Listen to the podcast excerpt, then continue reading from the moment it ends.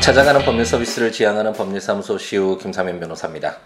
제 317회 함께 있는 민법을 시작해 보도록 하겠습니다. 연휴 잘 보내셨는지 모르겠네요. 이번에 아, 어린이날 대체 휴일도 있어서 어, 꽤 많은 그래도 어, 시간이 우리에게 주어졌었죠. 그래서 어, 재충전의 시간을 가지셨는지 잘 모르겠네요.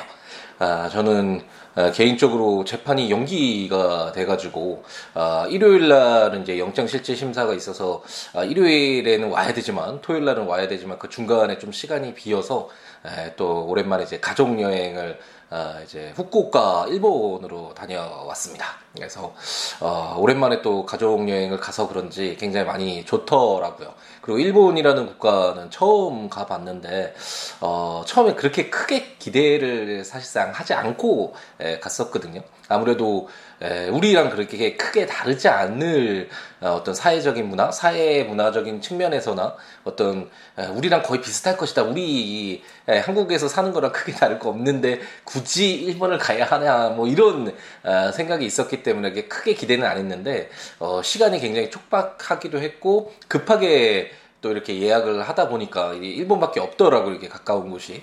예, 그래서 일본을 가게 됐는데 어, 생각보다 생각보다는 어, 굉장히 예, 정말 인상적인 예, 그런 곳이었다라는 생각이 들고 아, 왜 일본이 세계적으로도 아, 굉장히 인정받는 국가이고 아, 인정받는 그런 민족인지를 어, 세상 좀 느낄 수 있는 그런 순간이 아니었나라는 생각이 듭니다. 물론 도쿄나 이렇게 또 중심부에 가면 어, 다를 수도 있겠지만 후쿠 후쿠오카라는 그런 어, 도시와 유운이라는 아, 약, 아, 완전 시골 같은 그런 공간이 아, 있더라고요. 그래서 시골 같은 공간에 이렇게 온천을 할 수 있게끔 굉장히 유명한 에, 그런 관광 명소가 있는데 그 에, 후쿠오카 도시와 유운이라는 에, 그런 작은 시골 마을 이렇게 두 군데를 잠깐 갔다 왔는데 아, 정말 인상적이었던 건 우선 사람들이 에, 너무나 친절했고요.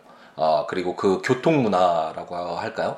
아, 정말 작은 차들, 유럽에서도 마찬가지였지만, 아, 작은 차들인데 차뭐 어떤 뭐, 아, 크기나 굉장히 뭐 좋은 차 이런 것이 중요한 것이 아니라, 아, 정말 아, 소형의 그런 자동차들을 운전하면서도 이런 경적 소리나 아, 이런 거 한번 들어보지 못할 정도로 아, 교통 문화도 굉장히 에, 발달되어 있다라는 생각이 들고, 예전에 그 영국과 관련된 추억들 이렇게 말씀드리면서 에, 정말 그 어떤 국가나 사회의 어떤 수준이 높아지는 것은 에, 어떤 경제적인 능력이나 뭐 어떤 성취나 이런 부분도 중요할 수 있겠지만 그거보다는 우리가 살아가고 있는 이 구성원들이 살아가는 어떤 삶의 질일까요? 이런 아, 문화가 아, 발달 좀그 아, 수준이 높아질 필요가 있다라는 에, 말씀을 드리면서 그 사람들의 어떤 서로를 대하는 태도라든지 교통 문화 보면 에, 굉장히 많은 에, 그런 것이 드러나잖아요. 에, 그래서 에, 그런 부분들 말씀드렸던 기억이 나는데 에, 영국이나 어떤 이런 유럽에서 아, 보았던 그런 어떤 수준 높은 에, 그런 에, 그 어떤 문화적인 에, 그런 부분들을 에, 보고 느낄 수 있어서 굉장히 인상적이었던 아, 그런 여행이 아니었나라는 생각이 듭니다. 처음 그 입국할 때부터 저는 입국 심사원이 그렇게 친절한 분은 처음 봤거든요. 예, 제 딸 이렇게 안고 있으니까 너무 예쁘다면서 이렇게 일어서서 막 보면서 어, 이렇게 환하게 웃으시면서 그 여성분이 심사원이 그렇게 예, 하시는 모습을 저는 처음 봐서 그리고 뭐 수많은 나라를 다녀봤지만 우리나라를 포함해서 아무래도 출입국 관련 어, 일을 하시는 분들은 좀 엄격하게 보잖아요. 꼼꼼하게 봐야 되고 아, 그렇기 때문에 좀 표정 자체도 아, 그렇게 환한 표정을 제가 인사를 하더라도 잘 안 받아주시는 분들도 많이 있고 물론 아, 받고 친절한 하신 분들도 많이 있겠지만 그런 부분들이 있었는데 어쨌든 아, 출입국 심사원부터 시작해서 만나는 모든 사람들이 에, 정말 아, 친절함이 몸에 배어 있다라는 에, 것이 많이 느껴지는 그런 순간들이었고 아, 많이 배울 수 있었던 그런 어떤 여행이었던 것 같습니다. 우리도 이제 경제적으로는 굉장히 많이 성장을 했잖아요. 정말 화려한 도시고 서울 같은 경우에는 어떤 세계의 어떤 도시와 비교해도 부족함이 없는 정말 다 갖춰진 도시라는 생각이 드는데 어쨌든 중요한 것은 그렇게 외면에 드러나는 것보다는 우리에게 살아가는 그 순간순간들의 그 일상들을 채워가는 삶의 어떤 문화의 어떤 수준 그런 것이 중요하지 않나라는 생각이 들고 우리 스스로가 우선 뭐 자동차 문화에서도 막 아, 끼어들기 앞지르기 막 경적 울리고 이런 것들 너무 심하, 심하잖아요. 사람들에게 불쾌감을 주고 아, 이런 부분부터 어, 조금씩 조금씩 나아지는 에, 그래서 전체적으로 어, 좀 사회가 안정화되어 있고 어, 배려가 가득한 어, 정말 문화 수준이 높구나라고 느껴질 수 있는 어, 그런 어떤 사회 문화가 어, 형성되어 가기를 어, 한번 희망을 해 봅니다. 함께 있는 민법 이제 오랜만에 예, 돌아왔죠. 제가 금요일에는 아, 좀 양해를 부탁드리면서 가족 여행으로 인해서 아, 좀 아, 결방을 했고 이제 월요일은 대체 휴일이었기 때문에 이제 2018년 5월 8일 화요일 아침에 예, 여러분들을 찾아뵙고 있는데 오늘은 간단하게 이제 두 개의 조문을 보려고 합니다. 우리가 이제 유언과 관련된 에, 내용들을 공부를 하고 있는데 유언의 방식 굉장히 중요하잖아요. 어, 죽은 자는 말이 없기 때문에 그 죽은 자의 의사가 정말로 진실되게 담겨 있는지가 어, 확보될 필요가 있고 어, 그렇기 때문에 우리 민법에서는 다섯 가지의 방식에 의한 아, 유언만을 유효한 것으로 어, 바라봐 주었고 그 다섯 가지는 스스로 자필로 쓰거나 녹음 그 사람이 목소리가 담겨 있거나 아, 공증인을 통한 공정증서로 작성되거나 아니면 약간 특수한 비밀 증서와 아, 구수증 공정증서 특히나 어떤 어, 자필이나 아, 뭐 이렇게 녹음을 하거나 공정증서나 이런 아, 내용들을 채울 수 없는 그런 급박한 순간에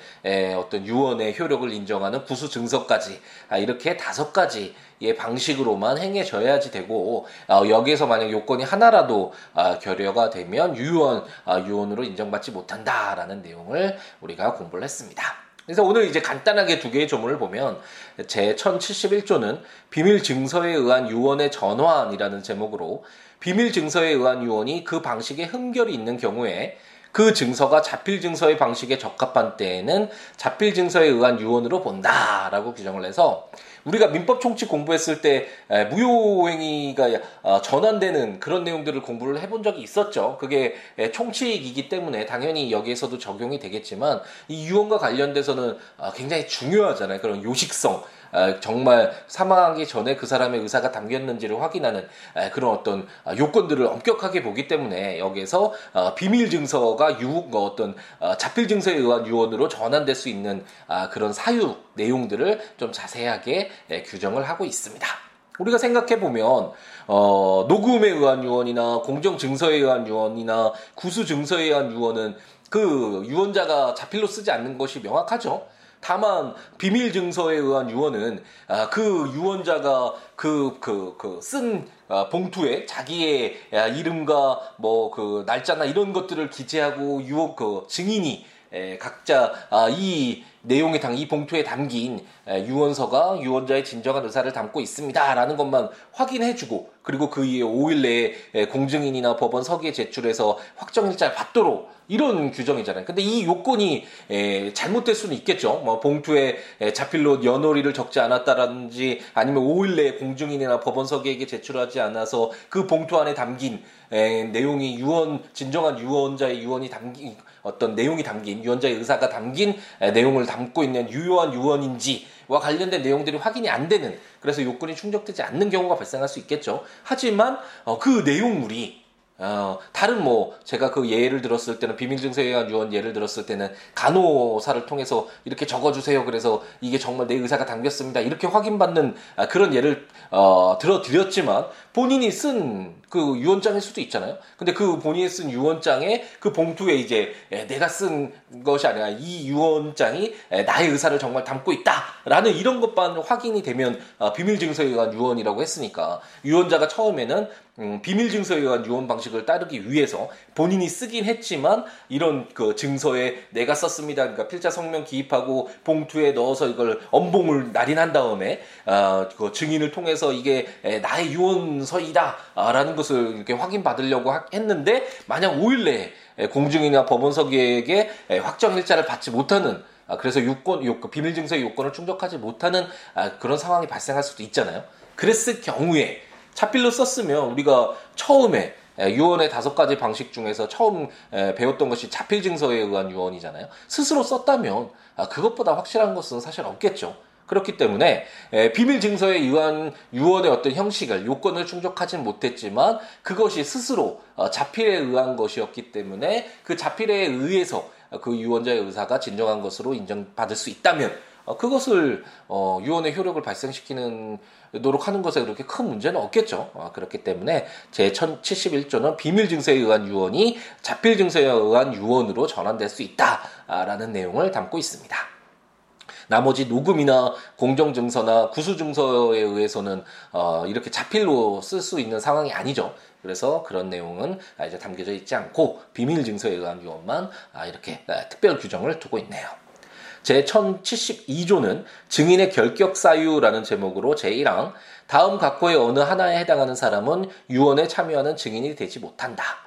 제1호 미성년자, 제2호 미성, 피성년 후견인과 피한정 후견인, 제3호 유언으로 이익을 받을 사람, 그 외, 그의 배우자와 직계혈종.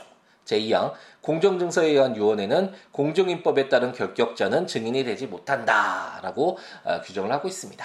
우리가 함께 있는 민법을 통해서 이제 수없이 많이 봤죠. 어떤 그 자의 진정한 의사, 제한되지 않는 능력을 갖고 있는 자의 의사? 아, 그런 것이 담길 필요가 있고 아, 그렇기 때문에 뭐 어, 대리인이나 뭐 어, 후견인이나 이런 아, 상속인도 마찬가지지만 그 이익을 받을 자격이 없는 자들을 이렇게 규정을 하고 있어서 어, 그 요건을 충족시키지 못하는 그런 어떤 어, 지위에 있는 자는 뭐 상속인이나 아니면 뭐 후견인이나 뭐 이런 대리인이나 이런 내용의 어떤 지위를 차지하지 못하도록 하는 내용들을 우리가 많이 공부를 공부를 했었잖아요. 그것처럼 이 증인도 어, 정말로 그 사망하기 전에 유언자의 진정한 의사가 담겨 있는 것인지를 확인해주는 정말 중요한 역할을 하는 아, 자들이고 뭐 그렇기 때문에 만약 그 증인으로 그 중요한 역할을 하는 증인들이 아, 미성년자 제한된 능력을 갖고 있다라고 아, 전제하고 우리 민법이 진행하고 있죠. 그리고 후견을 받아야 되는 피성년 후견인과 피한정 후견인이라면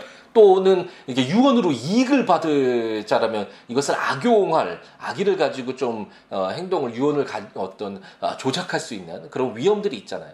에, 그렇기 때문에 유언으로 이익을 받을 사람이라든지 아니면 그 이익 받을 사람의 배우자와 직계 혈족이라든지 이렇게 어떤 아, 유언에 좀 이해관계가 있는 사람들을 아, 증인으로 했을 때는 아, 그 유언자의 진정한 의사가 아, 담기지 못할 그런 위험성이 있죠. 어, 그렇기 때문에 특히 뭐 공증인의 경우에는 공증인법이 이제 결격자가 당연히 있겠죠.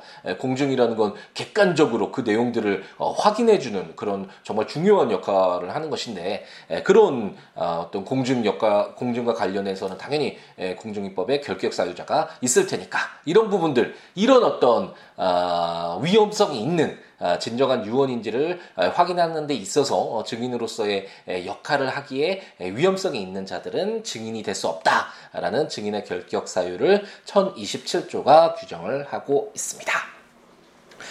네, 이제 증인 유언이 어떤 방식으로 행해지는지와 관련된 유언의 방식을 공부했고 그럼 이제 내일 아침부터는 유언이 있었다면 그 유언이 어떤 효력을 갖는지 우리가 항상 민법을 읽을 때 어떤 권리가 어떤 요건을 충족해서 발생하는지, 그럼 그런 권리가 발생했을 때 어떠한 효력이 발생하는지, 그런 효력이 발생한 이후에 어떻게 그런 권리 의무가 소멸이 되는지, 이런 어떤 전체적인 큰 틀 속에서 바라볼 필요가 있다라는 말씀을 드렸죠. 지금까지 우리가 공부했던 것이 어떻게 성립이 되는지, 유언이 발생을 하는지, 유언의 효력이 이런 내용이었다면, 이제 유언이 성립이 됐을 때 과연 어떠한 효력이 있는지와 관련된 중심, 몸통이라고 할 수 있겠죠. 이런 권리 의무와 법률 관계에 있어서 어, 그런 유언의 효력과 관련된 내용을 이제 내일 아침부터 어, 공부를 해 보도록 하겠습니다. 조문들 한번 보시면서 어, 들으시면 좋으니까 국가법령정보센터 또는 제가 전자책으로 발간한 함께 있는 민법 또는 제 블로그 siwo.com, siwo.net, siwoolaw.com.net 해당 조문과 설명들 참고하시면서 어, 들으시면 좋을 것 같고 어, 뭐 법률 외 민법 외에 어떠한 내용이라도 좋으니까 서로 살아가는 이야기 주고받으면 좋잖아요. 아, 국가부 아, 제 블로그나 siwo.com, siwo.net 또는 siabooks.com, siabooks.com 블로그나 026959-9970 전화나 siwo 골뱅이 gmail.com 메일이나 아, 트위터나 페이스북에 siwo에 오셔서 여러 가지 이야기 함께 나누는 우리였으면 좋겠습니다. 이제 새로운 한 주가 시작됐죠. 이제 화요일부터 어, 시작이긴 하지만 어쨌든 이번 한 주 내 생에 가장 아름다운 일주일이 될 수 있도록 순간순간 최선을 다하는 열정 가득하게 어, 채우는 우리였으면 좋겠습니다. 오늘 하루도 행복 가득하게 채우시기 바랍니다. 감사합니다.